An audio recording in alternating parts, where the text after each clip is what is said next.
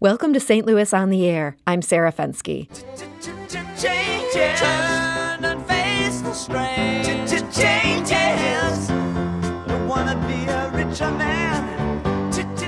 Now, with this new year comes many new developments related to who can light up and what they can smoke. Recreational marijuana is now sold in cities across Illinois. Missouri dispensaries are getting ready to sell medical marijuana, and more teens are vaping than ever. And in December, President Donald Trump raised the sales age for tobacco products across the U.S.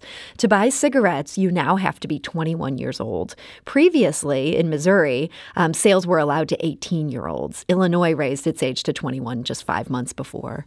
So, joining us to talk about what's happened and what this means is Dr. Laura Bierut. She's a psychiatry professor and founding director of the Health and Behavior Research Center at the Washington University School of Medicine. So, Dr. Bierut, thank you for joining us today. Well, thank you.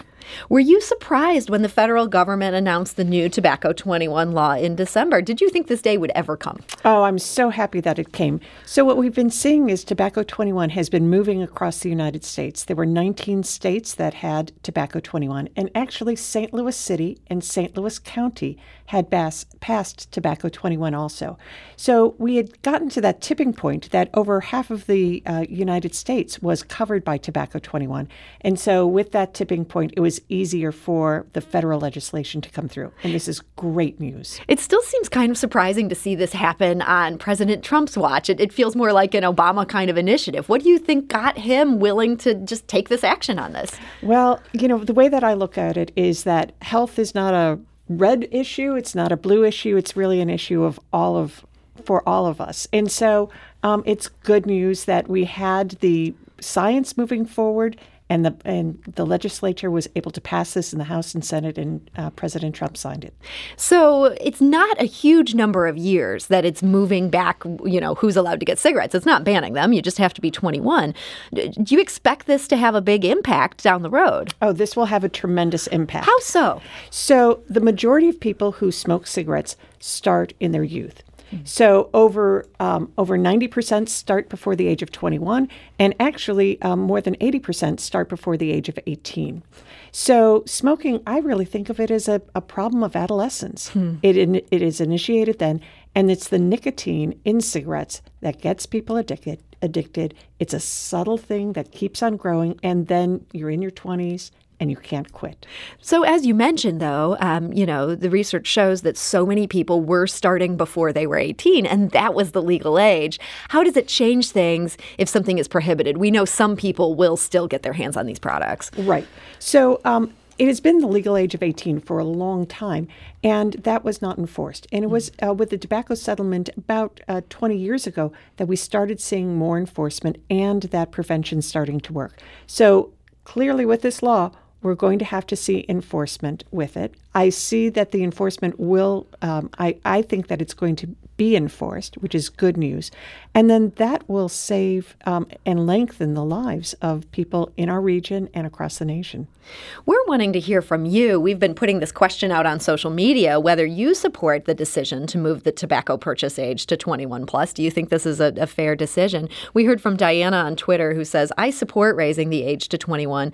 I smoked from age 16 to 23 and quit. Unfortunately, I picked it back up at age 48. So it's a hard thing. If you want to join the conversation, you can give us a call at 314 382 8255. That's 382 Talk. Or you can send us a tweet at STL on air or email us at talk at stlpublicradio.org.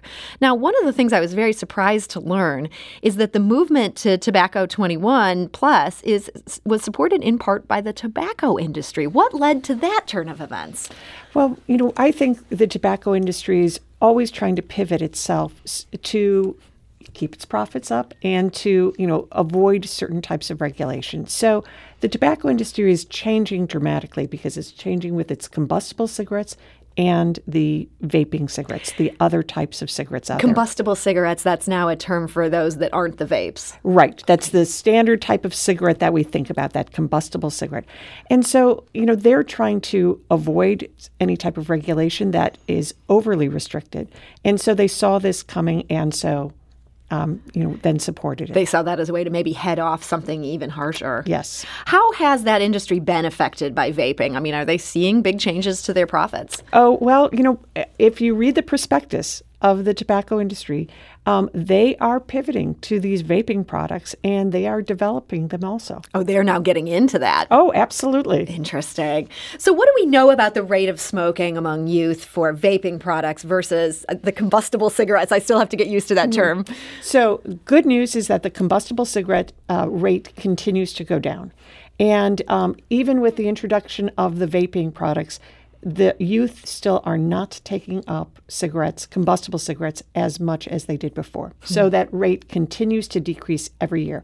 Now, what we're all afraid about is that the vaping is increasing. So last year, 28% of high school students had used a vape product. 28%. That's Yes. got to be higher than, than uh, smoking combustible cigarettes has But, been. but that's in the past month. Okay. So, So, they might just do it once? They may just do it once, but what we're really fearing is that they're going to uh, get addicted to the nicotine and then move to a daily smoker and potentially then transition to combustible cigarettes.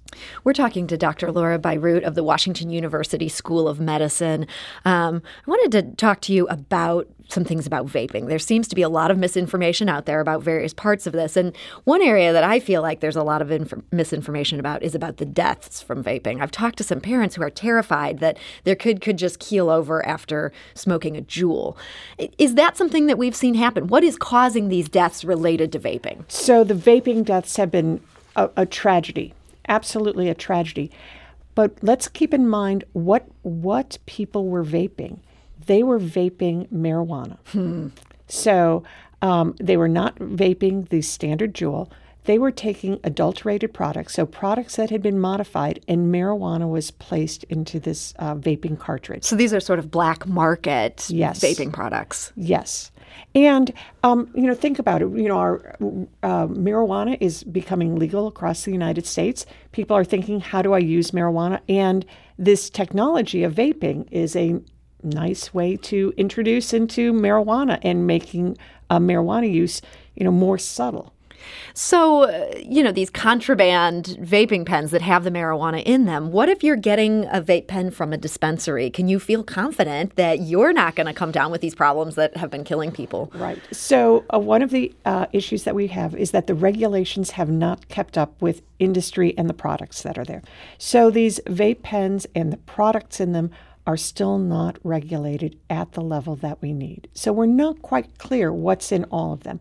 But um, again, some products are better than others. And what's clear is that these um, these uh, products that you buy off the street are really not where you should be. So, say that you're um, going to the trouble of buying one of these regulated vaping products. You're using a Juul or one of the name brand ones, and you're just using it for nicotine. You're not smoking pot in it. Um, what would be the health impacts of doing that versus a combustible cigarette?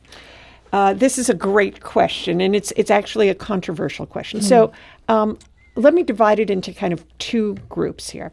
So youth should not use any of these products. So uh, period, full stop. Really, it is not great for them to use any of these products. And what is our concern? Nicotine is very addictive. The Juul product in particular is very smooth, and it allows you to use a lot of nicotine. Um, nicotine is um, highly addictive, and then you be, you get a disorder of your brain where you cannot quit. So, it's not just the tar that's in a combustible cigarette. That nicotine is bad for you in and of itself. The nicotine is the addictive component, and that is extremely clear. And then once your brain is primed using an addictive product, it becomes easier and easier to use other addictive products. And so that's the concern that we have with youth is that they'll flip from this nicotine into other into alcohol, marijuana, other drugs. So, you know, it's this um, idea of it's kind of a priming issue that you have. What about for adults? Ah, now that's the very interesting question. So let's say you're 40 years old and you're smoking combustible cigarettes. So I, I want to have everyone remember combustible cigarettes kill. In the United States, over 400,000 people die every year related to their combustible cigarette use. So 400,000 Still a huge number. huge, huge number. Lung cancer kills more men and more women than any other cancer. Um, uh, smoking contributes to fatal heart attacks. So, really, smoking combustible cigarettes is terrible for your health. It shortens your life. Now, the most important thing we want you to do is quit. And very easy to say, just quit. There are medications to quit, and um, individuals should use these medications to help them quit. So that is also a really important point here. Only one third of people who try to quit use any type of medications. So now you kind of say, well, you know, you're kind of saying, what do I use? A combustible cigarette or do I use a standard electronic cigarette? Um, you know, this is one of those controversial areas. Is it fair to say? I mean, it's better to vape than to die from cigarettes? Uh, so, my personal opinion is that um, if it was my relative, I would encourage them to vape. If that helped them kick the habit. Yes. Okay. So we understand that's a, a controversial opinion, but we appreciate you giving it. Um, one last thing I wanted to ask you about today. You've said that a huge issue for people trying to quit smoking is the lack of treatment of addiction by physicians. We think about people going into rehab for, you know, they're on heroin or something like that. I don't think of that as something that people would need to help quit smoking. Are you saying that I'm thinking of this wrong? You are thinking of this wrong. So, when we think of the addictive products, we think of nicotine and heroin as the two most addictive products out there. And um, nicotine is legal. And at every doctor's appointment, you should talk to your doctor, and your doctor should ask you about their smoking. And we should offer treatment at every single visit. Okay. Well, we'd like to see some changes here, so this, this could help people. Dr. Laura Bierut of the Washington University School of Medicine, thank you for joining us today. Well, thank you very much. This is St. Louis on the Air on St. Louis Public Radio, 90.7 KWMU.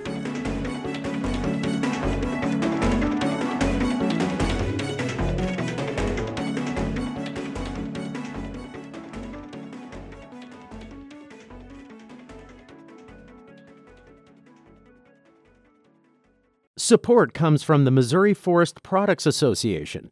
Missouri produces wood pallets, railroad ties, white oak barrels, hardwood floors, and more.